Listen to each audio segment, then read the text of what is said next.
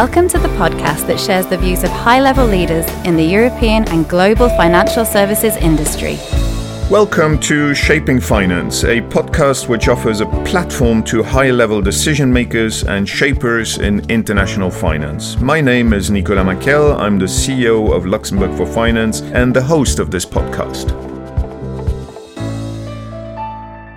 Today, I am very pleased and honored to be joined by Pierre Gramegna, Luxembourg's Minister of Finance, who has already been a guest with us a year ago about. Minister Gramegna, welcome to Shaping Finance. It's a pleasure to be here again. Well, a year ago, you were my very first guest on this podcast. And at that time, we were in the first phase of the COVID pandemic. Now, looking back, what has been the impact on our, that is Luxembourg and the EU's economies so far, and how do you see this crisis playing out in the coming years? Well, the first thing we can say about the pandemic uh, probably is that we should all be humble in front of such a situation because there was no blueprint uh, ready to face such a situation, and there still is no blueprint we can certainly learn a lot from this pandemic and the economic crisis that has come after. But uh, really, let's be humble because uh, it, it was a difficult situation. Looking back, uh, many have said that uh, it was the worst economic crisis since 100 years. I've never used that vocabulary because not that I thought it was wrong, but I just thought it's too early to judge.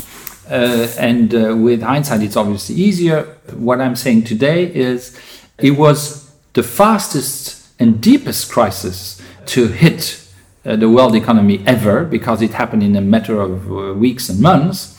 But it's also probably going to enter history as one uh, of the crises where the way out is fastest. So a kind of V shaped crisis. And many said that in the beginning it could be a V shaped, and then others said it could be a U shaped one. Well, that sounds a little bit abstract, but what it really means is it was deep, fast, and we're coming out faster than expected. That's good news.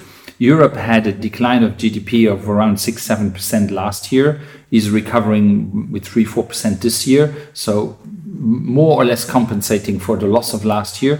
In terms of Luxembourg, we had only minus 1.3 and uh, a forecast of 4 to 5 this year. That's good news. So, Luxembourg as we speak here in June, uh, will uh, be at a level of uh, GDP that is higher, slightly higher, or at least the same as the pre crisis level.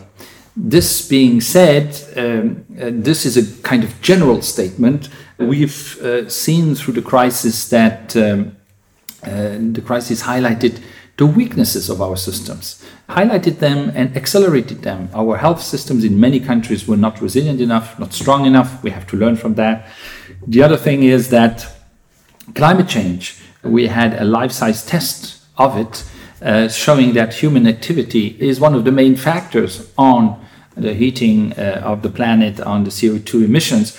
So it's difficult to be a climate skeptic today. So, so there's things to learn from the crisis, and that's what the European uh, Union has done. Talking about the European Union, the EU Recovery Fund was agreed more or less a year ago. How do you assess the EU's response with this hindsight? Yeah, if you would have told me before the crisis that we would agree on all the things we have agreed, I would have said you're a dreamer. It reminds me that the song of John Lennon, Imagine, Imagine. and we have imagined the future with more solidarity. That was maybe not unexpected, but certainly not certain. On April 9th last year, that is now more than a year ago, we agreed a package of 514 billion emergency measures, safety nets uh, that are uh, guaranteed by the European Investment Bank, by the European Stability Mechanism, by the SURE program of the Commission, which uh, helps countries finance short labor systems. All this was agreed uh, quite quickly. April was at the beginning of the lockdown. And then, uh, even more so, in July and the months after, the prime ministers agreed at EU level to have the Resilience and Recovery Fund uh, worth 750 billion euro, which is being implemented as we speak. uh, with also something that I find key in the whole thing is a kind of quality message. It's not only about money and spending money, it's about two things. It's about qualitative investment and the dual transition. The dual transition meaning climate change and green investments on the one hand and uh, digitalization investments on, on the other hand. So the recovery that uh, we are wishing for ourselves in Europe is the one that doesn't only build back better, which is a very well known formula today, I would say build forward better.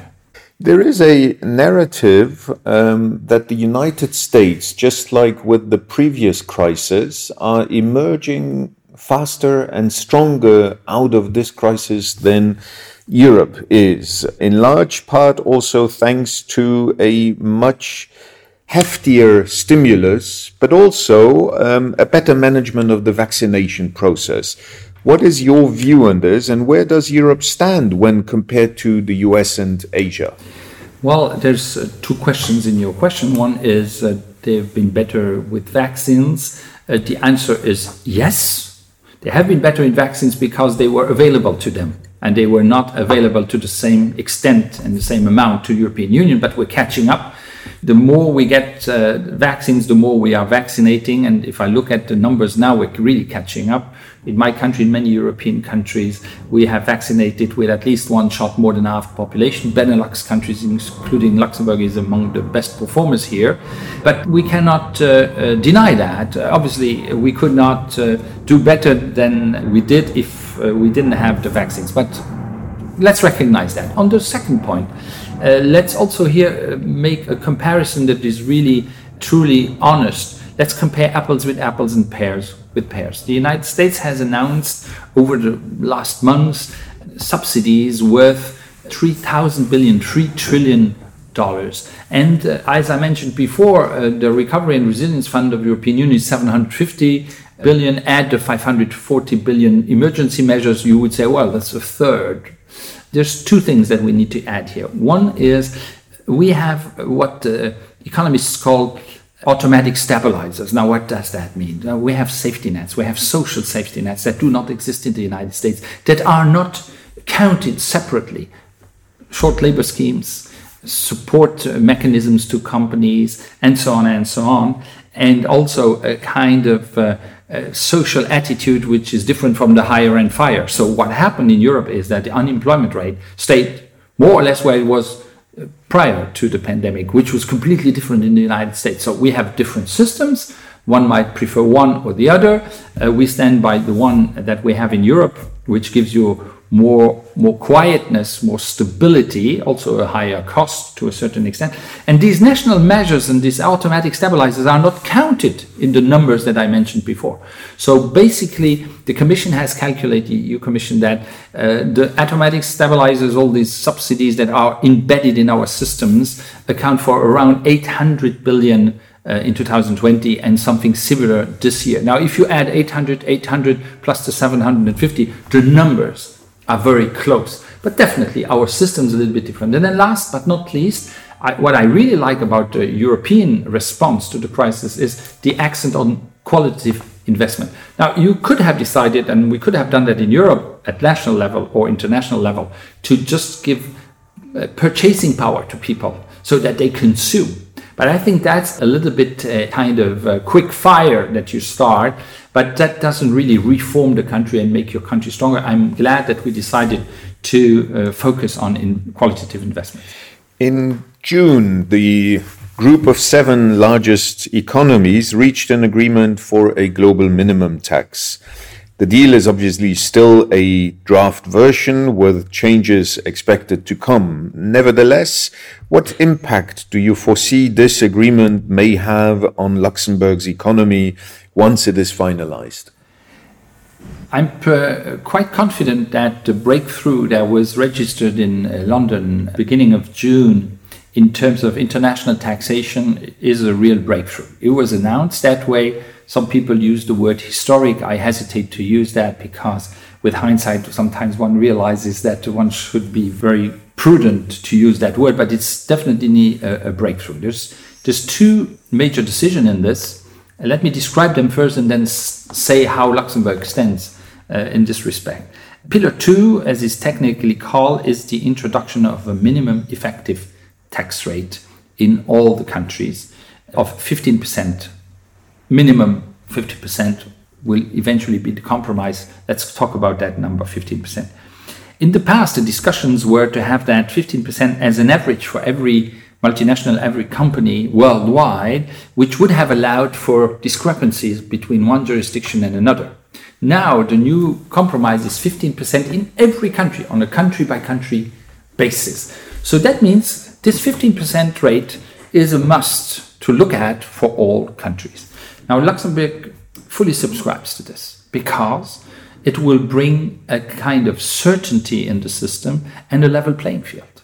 Because if it is 15% country by country, it is level playing field. And we've been advocating that since a long time, that we need a solution not only at G7, G20 level or EU level, we need it at the level OECD in the inclusive format, which encompasses 140 countries. So that's what we're working on. Uh, the pillar two was minimum taxation. Now, pillar one is used to be referred to as digital taxation issue, the only one that the OECD had not solved in the past.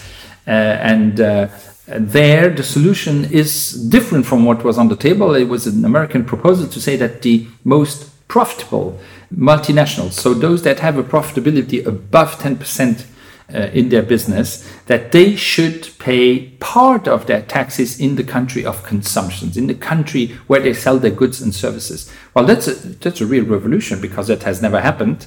So it relativizes the importance of uh, a headquarter to a certain extent, but 20% will depend on the country of consumption. So we can also obviously live with that as Luxembourg. So we support what's on the table. We think it will draw a, a new international landscape for taxation, which will make taxation less important in the international context because what countries will have to build on is not their tax system, it's their attractiveness in general. For my country, Luxembourg, the AAA, uh, the social and political stability, the productivity of people who work here are going to be even more important than they were in the past. So I'm also confident for my country.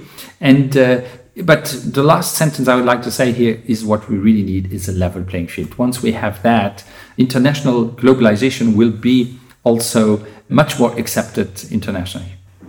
Let us maybe switch the topic a little bit and go to another one that is very high on everybody's agenda, which is obviously sustainable finance. And as we all know, is also one of your priorities. What has Luxembourg done in this area since last summer when you first spoke on shaping finance? I think that uh, over the next weeks and months, everybody will realize that sustainable finance is not uh, nice to have, but a must. I push the idea to such an extent that I would say that when we're talking about the dual transition, the transition uh, in towards digital, the transition towards a CO2 friendly growth, we're missing out on something very important, which is how can finance make sure we can do those two transitions step by step. We cannot to illustrate that, think that we can transform our economies, especially with the climate goals in mind, in a minute. So it means that on a step by step basis, we must finance projects that are maybe not 100% ideal for climate change, but better than the ones we had before. So that's what it means to green the investment projects step by step. On the other hand, make it interesting for the finance industry to green the portfolios, their own portfolio, the portfolios of the investment funds. So uh, it's a double track here that we need to ensure because we must avoid the issue of stranded assets, that the portfolios of the customers of the banks and others are very bad for climate on the one hand, and if we want to change that, we need time. And the other thing we must avoid is obviously greenwashing, calling something a green project with or green investment which does not deserve it. And there, the European Union with the rules on taxonomy has really made a epochal change. Now, the rules of the EU called taxonomy are still in the making. I mean, derivative legislation is happening in front of our eyes.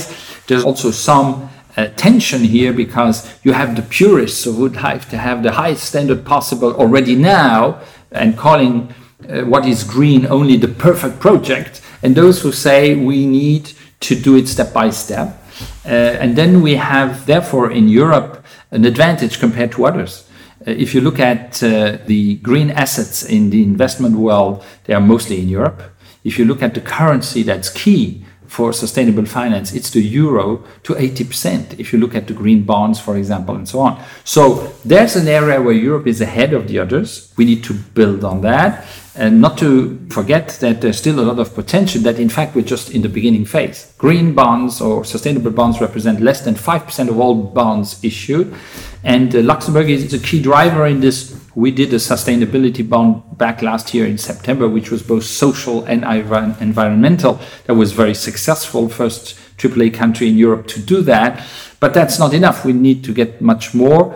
And uh, the Luxembourg Green Exchange, which uh, lists uh, uh, sustainable bonds exclusively, is really a success story because they list more than a half of the world's sustainable obligations and bonds, but it just tells us we're just in the beginning of the process. There's a lot of work ahead. One of the aspects that you put in place in order to encourage this was a reduction of the subscription tax that investment funds pay in Luxembourg from five basis points basically yes. to one basis point.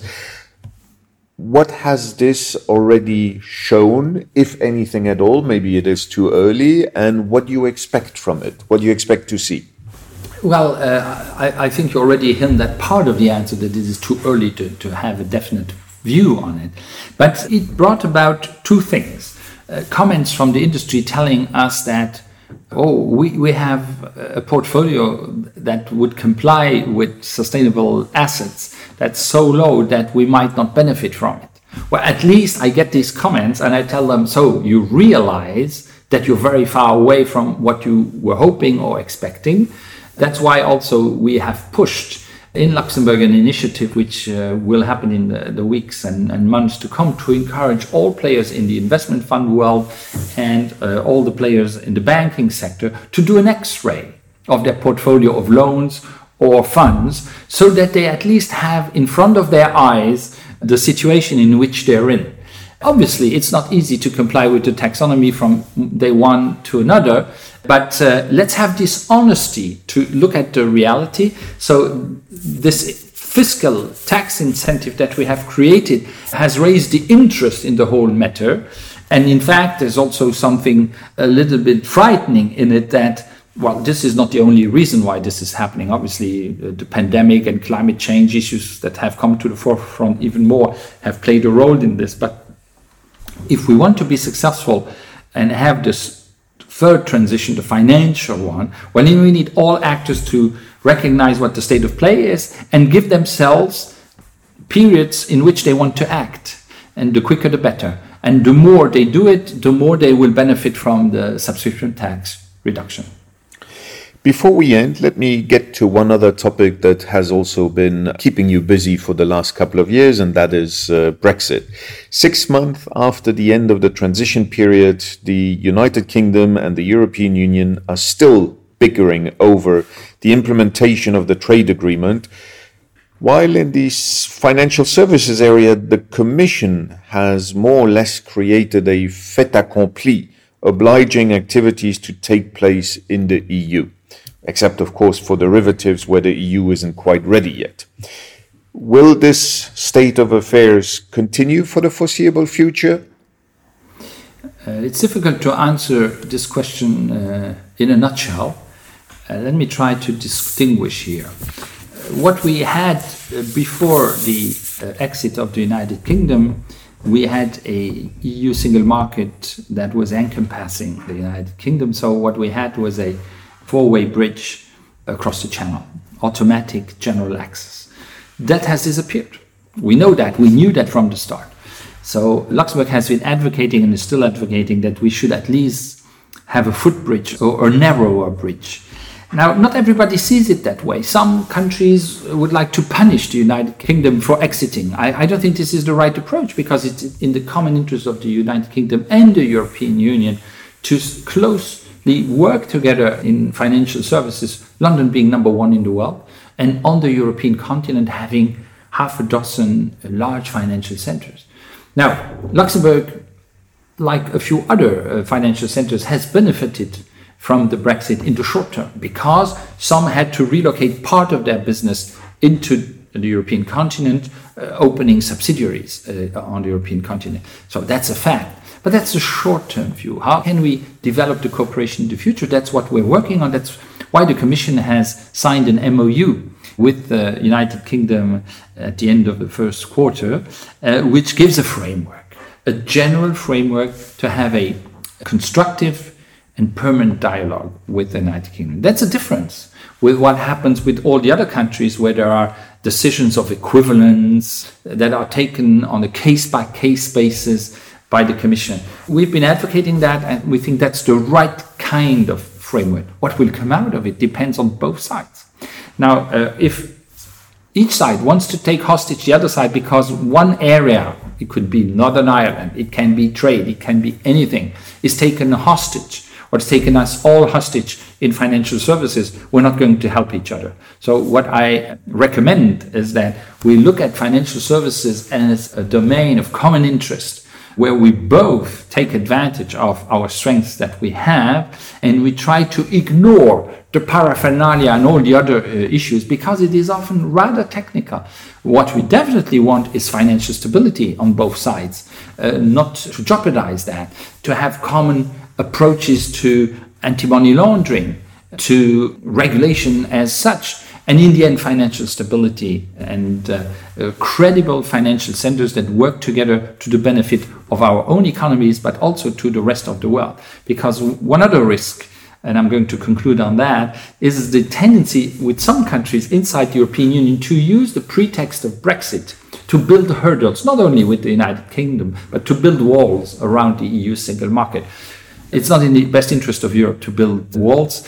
I remember the discussions uh, when we did the EU single market back in the 90s. Some countries were afraid we were building walls around the EU. We haven't done that to the best benefit of us and the rest of the world. Uh, let's uh, uh let's do it well this time too, and uh, avoid walls and build bridges.